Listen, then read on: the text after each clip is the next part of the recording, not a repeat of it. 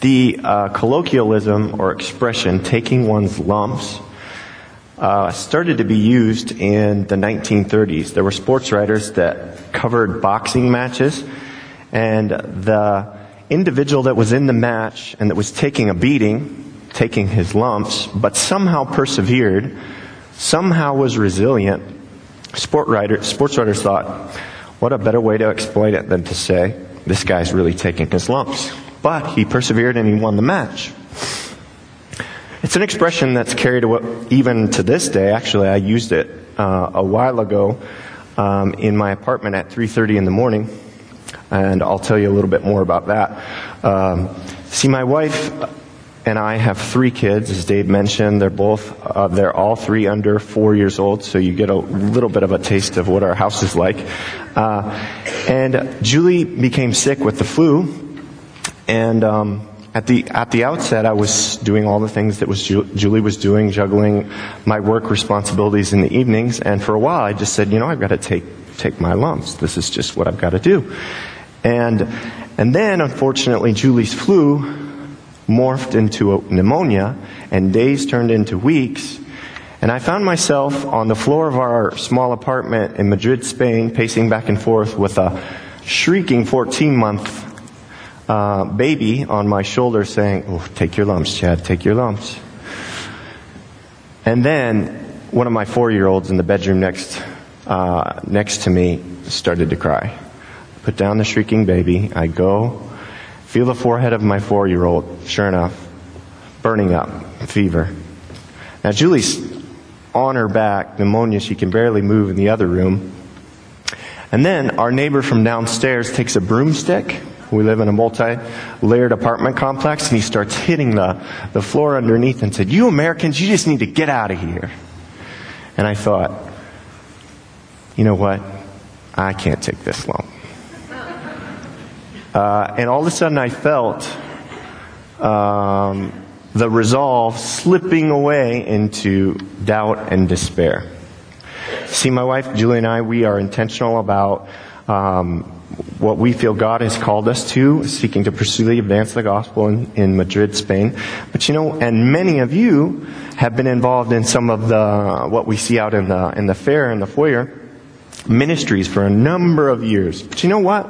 Those of you that are really committed to the Lord and His work and the advance of the gospel, you know, as well as I know, that ministry always isn't walking on a cloud.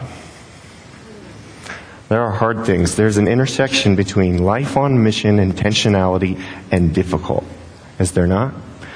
And I want to know the question, the answer to the question, how do we keep the resolve of got to take our lumps for the Lord and keep pursuing mission when the going gets tough? Mark the Gospel of Mark, in many ways, is, a, are various stories of people intentional on mission. If you take a look at the Gospel of Mark in chapter 1 and verse 2, you'll see right away there's someone sent on a mission. Who is that someone? A messenger. See, God speaking to the Son of God says, I will send my messenger before you, and he's talking about John the Baptist. John the Baptist is something of a, of a ministry hero, right? He's sent on a mission and he fulfills the mission right away. In verses 3 and 4, he's faithful to proclaim repentance of sins. He, he has a following all around Jerusalem. People are flocking to hear his, his presentation. They're repenting. They're being baptized. There's this new remnant of Israel preparing for the coming one. John's something of a missionary or of a, a ministry rock star. He's living life intentionally on mission. And then Jesus comes, and we know the story is really about Jesus, right? The Son of God. We read in chapter, chapter 1, verse 1, that this story is about the good news of Jesus Christ, the Son of God. And, and it's not surprising that when, when John passes the baton to Jesus, the trajectory of the ministry just skyrockets in verse 9. After he's baptized, he preaches the arrival of the kingdom of God. He preaches, he teaches, he casts out demons, he outwits his opponents. Where are the demons in all of this? Where is Satan and his minions? They're off cowering somewhere in a corner, licking their wounds. If we read chapter 5, we know that they're at the bottom of the sea, surrounded by pig carcasses. Jesus is victorious. So it's this up, up, up trajectory of two agents sent by God on a mission. And then all of a sudden, chapter 6, the wheels come off. And I want to take a look at the passage of this intersection of mission and suffering. I want to take a look at Mark chapter 6, starting in verse 14, and we're going to see how the wheels come off for John the Baptist. All the while answering this question that I needed to know at 3.30 in the morning in my apartment when the neighbor was hitting the, the floor be- below me, how do I keep taking my lumps? How do I be resilient? Mark chapter 6, verse 14. Jesus has just sent out his disciples, another group of agents on mission, right? Verses 7 to 13, and then the wheels come off in verse 14. King Herod, who's Herod Antipas, heard of it, for Jesus' name had become known. Some said, John the Baptist has been raised from the dead. That is why these miraculous powers are at work in him. Others said, he's Elijah, and others said, he's a prophet, like one of the prophets of old. But when Herod heard of it, he said, John, whom I beheaded, has been raised. We don't understand the gravity of these verses if we read them in isolation, but think about the trajectory of the story as I've just described it for you. All of a sudden, we, the reader, are in the quarters of Herod, listening in on his musings about the ministry of the disciples of Jesus. And what do we hear in verse 14? John the Baptist is dead. Talk about the wheels coming off. I thought this was up, up, up, up, up life on mission. God's agents sent out to proclaim the kingdom of God. Now we look at verse 16, and we're even a little bit more befuddled. Herod said, John, whom I beheaded, has been raised. I don't know about you, but I think of someone being beheaded and it immediately draws my attention back to 2014 when ISIS was doing some of its um, um, work. And just hearing about, just reading about that just makes you sick to your stomach. It turns your stomach. But this is a man of God, sent on a mission. And he's been beheaded.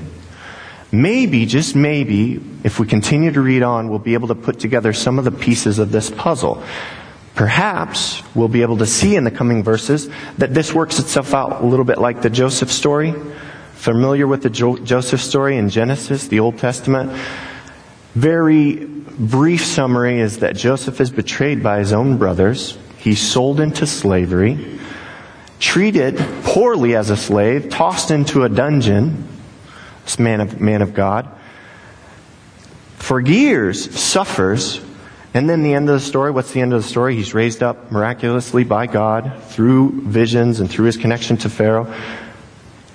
And he looks back at everything that just occurred and he's, and he's able to say in Genesis chapter 50 verse 20, do you know this verse? Talking to his brothers, as for you, you meant it for evil, but God meant it for good. You see, he's able to put the pieces together in the past and say, ah, 2020 vision looking back. Maybe this story, maybe this story will put together some of the pieces. And the answer will be, ah, the connection between mission and suffering is God's sovereignty. So let's read the story and see. Verses 17 to 29. For it was Herod who had sent and seized John and bound him in prison for the sake of Herodias, his brother Philip's wife, because he had married her. For John had been saying to Herod, It is not lawful for you to have your brother's wife. And Herodias had a grudge against him and wanted to put him to death, but she could not. For Herod feared John, knowing that he was a righteous and holy man, and he kept him safe. When he heard him, he was greatly perplexed, and yet he heard him gladly. Verse 21. But an opportunity came when Herod on his birthday gave a banquet for his nobles and military commanders and the leading men of Galilee. For when Herodias' daughter came in and danced, she pleased Herod and his guests. And the king said to the girl, Ask for me whatever you wish, and I'll give it to you. And when he vowed to her, Whatever you ask me, I'll give it to you, up to half my kingdom, she went out and said to her mother, What should I ask? And the mother said, or she said, The head of John the Baptist. And she came in immediately with haste to the king and asked, saying, I want you to give me at once the head of John the Baptist on a platter. And the king was exceedingly sorry, but because of his oaths and his guests, he did not want to break his word to her. And immediately the king sent an executioner with orders to bring John's head. He went and beheaded him in the prison and brought his head on a platter and gave it to the girl, and the girl gave it to her mother. When his disciples heard of it, they came and took his body and laid it in a tomb. So, sliding the pieces together of this narrative and seeing a little bit more of the puzzle, of the bigger picture, you know what? We come face to face with the reality of evil. We're asked to sit just a while, just a while, and pause over the reality of disgusting, despicable, inhumane evil.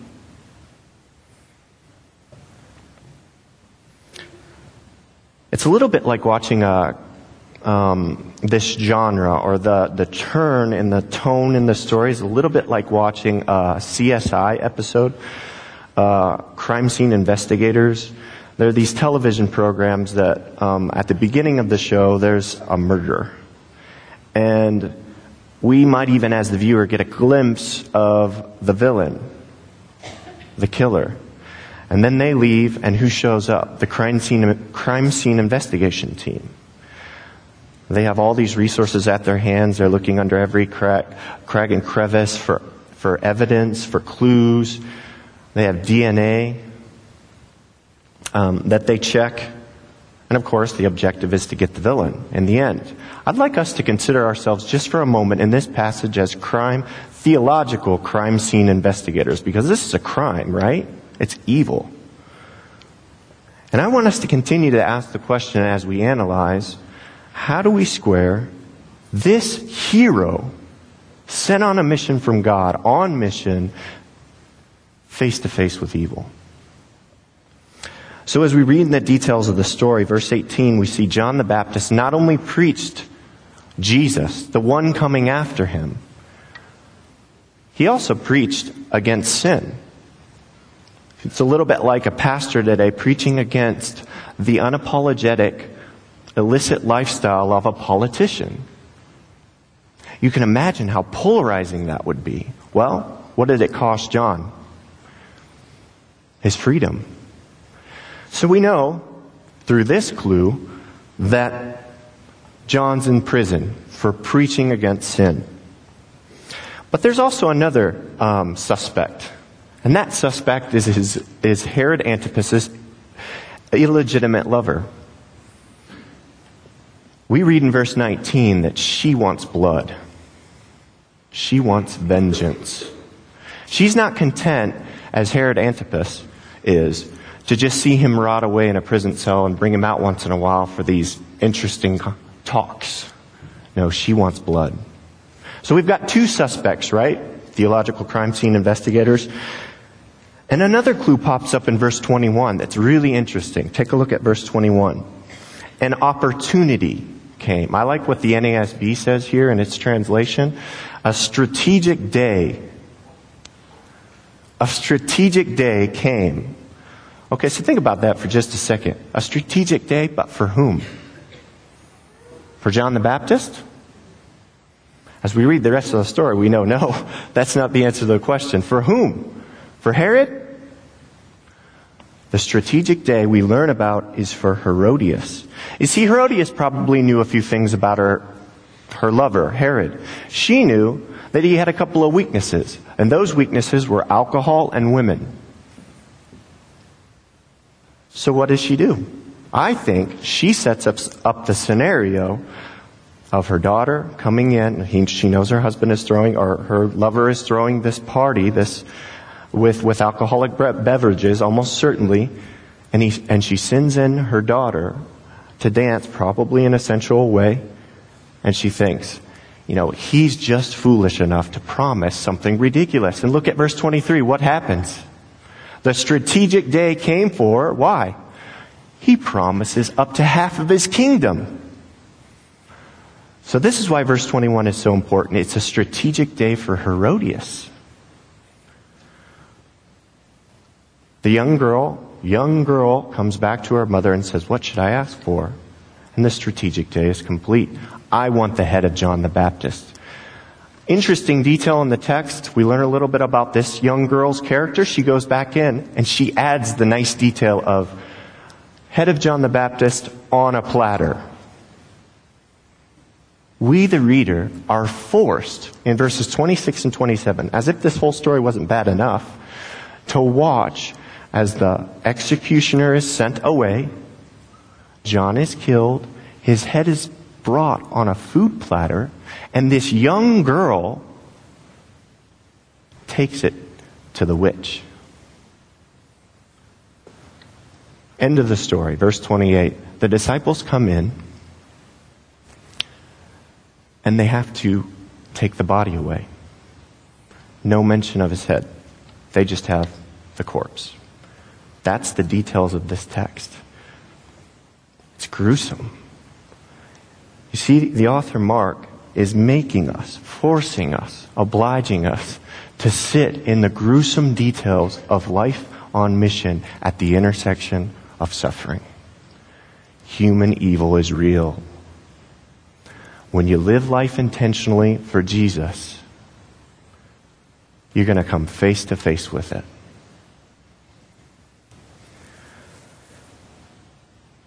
We're meant to feel the presence of evil as the guillotine falls, feel revulsion as John is served. You know what? I think it's so interesting that all throughout this paragraph, God isn't mentioned once.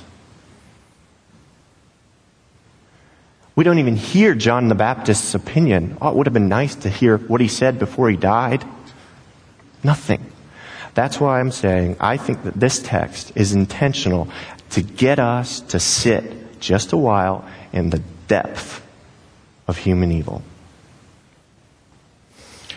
But we don't like messiness, do we? We're getting a little uncomfortable as Americans. Why? Well, you know, Americans are really good at avoiding, sidestepping, sugarcoating, walking around. I am guilty of this myself.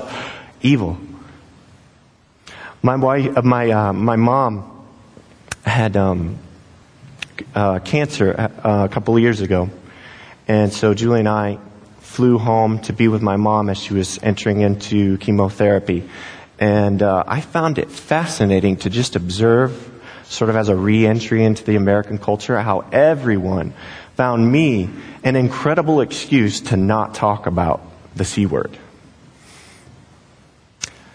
They would say to my mom, Oh, aren't you thrilled? Your son came all the way from Spain to be with you during these during this time and smiles and happy and isn't it fantastic that your boy is here?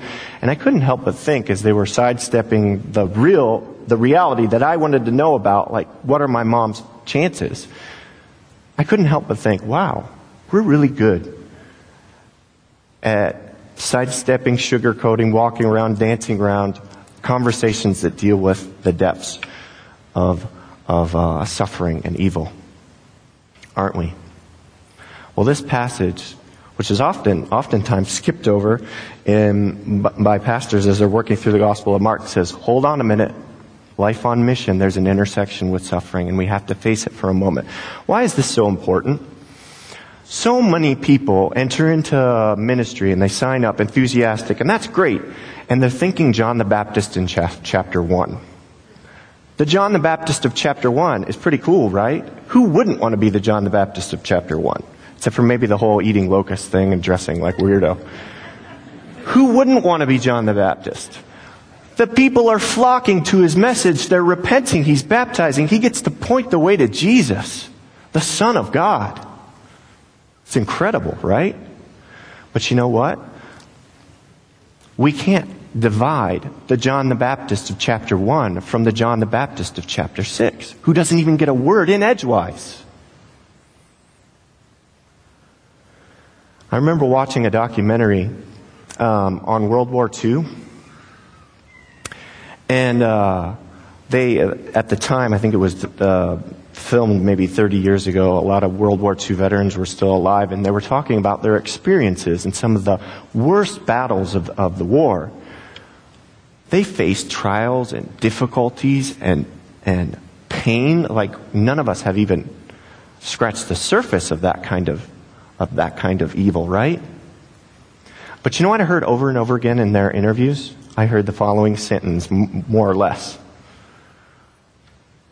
Our sergeant prepared us for this. We knew we were getting into tough stuff. We knew it would be difficult. We weren't taken off guard. We weren't surprised by it. Friends, if God gets a hold of your life and He redeems you to live life on purpose as a missionary, whether that's in your Judea or Samaria or to the ends of the earth, God gets a hold of you, there is an intersection. You can't have John the Baptist of chapter 1 and not have John the Baptist of chapter 6. We're meant to feel it. But you know what? I'm thankful that the story of the Gospel of Mark, and specifically chapters like this, paragraphs like this, are never meant to be read in total isolation, right? They're always looking forward to what's to come. You see, John the Baptist's mission and his death foreshadow something. What does it foreshadow in the story? It's pointing ahead to Jesus, right? So I want us to take a look at just a few of the details of the rest of the story. Where is Mark taking us? In Mark chapter 8, verse 28, the disciples are conversing with Jesus, and Jesus has asked them, Who do the people say that I am? And they start to speculate. And we hear his name again, John the Baptist, right? Some people say, You're John the Baptist, resurrected. It serves as a perfect segue to Jesus' first passion prediction. And then after the passion prediction in verse 34, we get another interesting uh, instruction section. So, chapter 8, let's look down at verse 34. And calling the crowd to him with his disciples, he said to them, If anyone would come after me, let him deny himself and take up his cross and follow me. Whoever would save his life will lose it. Whoever loses his life for my sake and the gospel's will save it. What does it profit a man to gain the whole world and forfeit his soul? Look carefully at verse 35. Why in the blazes would anyone even think about pursuing life on mission like John the Baptist with that kind of an outcome? Why? Come on, I know you were asking it. I ask it all the time because you gain life. Everything. Whoever loses his life for my sake in the Gospels will save it. And how can we know that we've gained life? Well, that's because Jesus himself limped up a hill with a cross on his back and as he says in Mark chapter 10, verse 45, describing himself, even the Son of Man did not come to be served, but to serve and to give his life as a ransom for many. You see, I want you to imagine for a moment your life as a slave to sin. You as a slave to sin in a cage, bound to sin and the devil. And the only way that you're getting out of the cage is by grace through faith in the atoning work of Jesus Christ. He paid the price that only He could pay to rescue you. See, the whole rest of the story is working on this trajectory towards Jesus, and the cross gives us life, forgiveness of sins, freedom, liberation from the power of the devil and sin. What else does it give us? Chapter 15. This is where the story is headed. This is what John's death foreshadows. So Jesus is dying on the cross. He's breathing his last breath. And what happens at the cross? Chapter 15, verse 37. And Jesus uttered a loud cry and breathed his last, and the curtain of the temple was torn in two from top to bottom. Now, this is the temple, probably of the Holy of Holies, separating the Holy of Holies from the most holy place in the temple in the first century. And what did that represent? What did Jesus' last breath the earthquake and the tearing of the temple curtain represent? It represented access to a relationship with the creator God of the universe. This is what the cross is accomplishing for the believer. Why in the world would anyone pursue life on mission? Because we have life. We have liberation. We're emancipated. And we have access in a personal relationship with the creator God of the universe for eternity.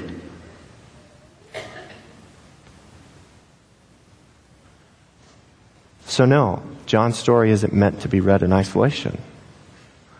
It's a pause to look at the realities and the depths of evil. And I think as we pull the curtain back a little bit further, in chapter 6, we also see the silhouette of Satan as well. Just a couple of, of details back in chapter 6 that I forgot to mention earlier.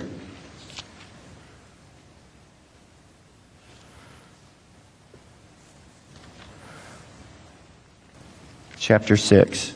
In verse 17, Herod sends for the executioner.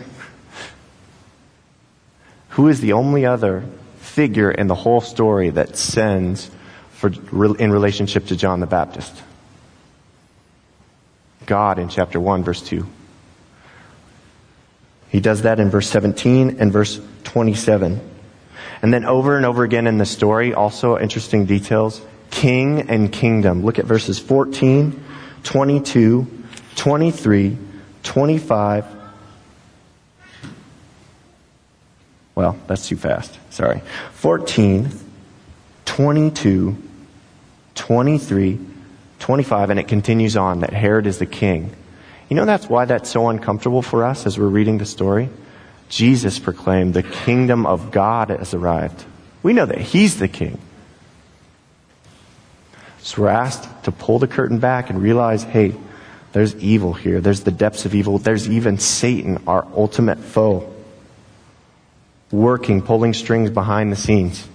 But you know what? as the story points forward, Satan is conquered at the cross. His worst lie that he can deceive us with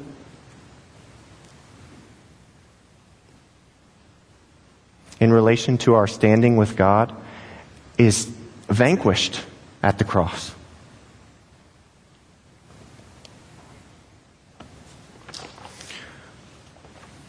So, yes, we prepare for hard things.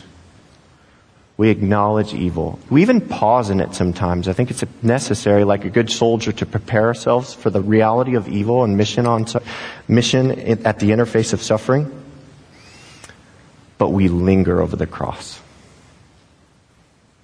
We linger over the life giving, freedom bringing, even access to God Himself work at the cross. So imagine my, imagine me once again at 3.30 in the morning pacing back and forth in my apartment. One of the first things that I did, um, you know, I don't always do this, but was I said, you know what, I signed up for this. And I knew, because my tr- mission cha- trained me well, that there's an intersection for a life intentional, lived on mission, John the Baptist of chapter 1, with, you know what, the depths of human evil and suffering, John the Baptist of chapter 6. I signed up for this. But if I would have hung out there too long, like so many other times, I would give up. Where do I need to stay? Where does my sweet spot need to be? The cross.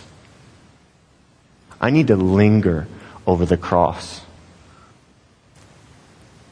Some of you have maybe just entered into um, some interesting seasons of ministry where you're getting for the first time the taste of criticism that can be so biting. Oh man, I thought everybody liked me. Ouch. And it's so easy, is it not? to say, I'll take my lumps, I'll take my lumps, and then that to slide into despair and doubt and a kind of attitude that says, you know what, I'm done. How do you hang on? Where does your sweet spot need to be? It has to be the cross. The cross gives us everything. For the believer, we have everything. We have life, access to God, redemption.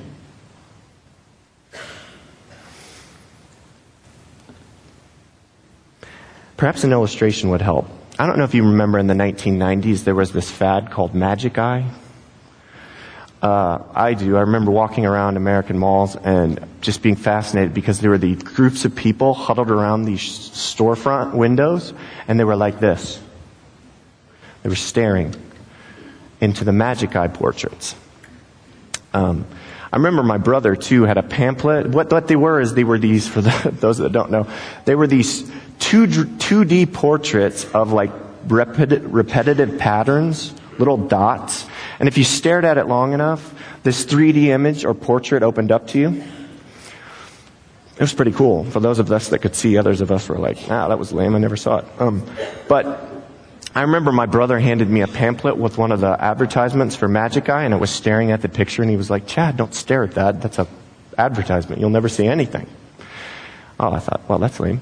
But when I went to the store, the 3D portrait opened up. Many times, when we face trials and difficulties, where do we hang out? We hang out in, oh man, that's hard. Oh man, that criticism is biting. Oh, this isn't what I signed up for. And we hang out there a little too long, and you know what it's like? It's like staring at a 2D portrait or uh, a pamphlet portrait of Magic Eye. But when we turn our eyes and linger over the cross, the 3D image of all that God has done for us in Jesus Christ, for the believer in Jesus Christ, opens up to us and we go, ah, that's why I'm doing what I'm doing. And the portrait is so magnificent, the Spirit of God, when He opens your eyes to it, you think, I can do this. God can do it through me. In the 1940s, um, there were some missionaries by the name of Bill and Flossie Simmons. I met their son the other day at a conference, and he told me this whole story, and I wanted to share it with you. So, 1940s, in the 1940s, we've just won the war, and there was this new radical missions movement. A number of missionaries went out with our with our mission, and the Simmons went with a team to plant churches in the southwestern corner of China. Now think, late 1940s, China. What else is going on at that time? First year and a half of their ministry, they see a church planted. They form mar- remarkable relationships and even appoint an elder in the church. And then the communist revolution begins. So communist office, officers enter into their life on mission. They take the elder of the church, they drag him out into the square, and they kill him in cold blood. And they say, this individual has been commiserating with those Americans. 18 months in. How in the world did Bill and Flossie not just say, ah, I'm done? The cross. They lingered over the cross. They were driven by the cross and all that it accomplished for them through the power of the Spirit. A few years later, they found themselves, they were kicked out of the country, they found themselves in the Philippines. Three weeks into the, uh, into the ministry in the region where they were serving in the Philippines, um, Bill came down with polio. He's like, We're here, we're ready to plant the church. Ah, on his back. His daughter in the hospital had 107 degree fever.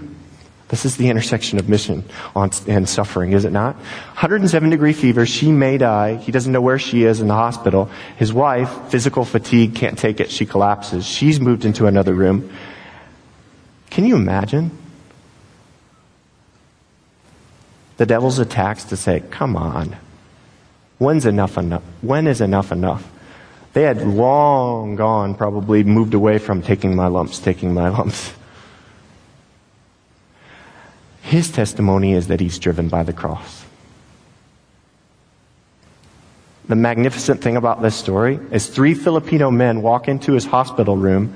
They come and visit him. He can't even move on his side. He's in such pain. And they say, we know Jesus. We've come to know Jesus and we heard that you're here to plant a church and we want to partner with you. So God was at work. It's all God's work, right? And this formed the bonds of a relationship that would last two, span two generations. Dozens of people coming to Christ, churches planted. And what did Bill and Flossie Simmons do? They were faithful to go in life on mission, but they were flat on their backs. And guess what? They hung on because of the cross. And God worked. I love this story because it's two broken vessels. This is all we are, right? We're just broken vessels saying, God, help me. Use me. I want to be intentional about serving you and advancing the gospel in my Jerusalem, in my, in my Judea, my Samaria, wherever you send me. And I've planned for suffering, but the cross gives me everything.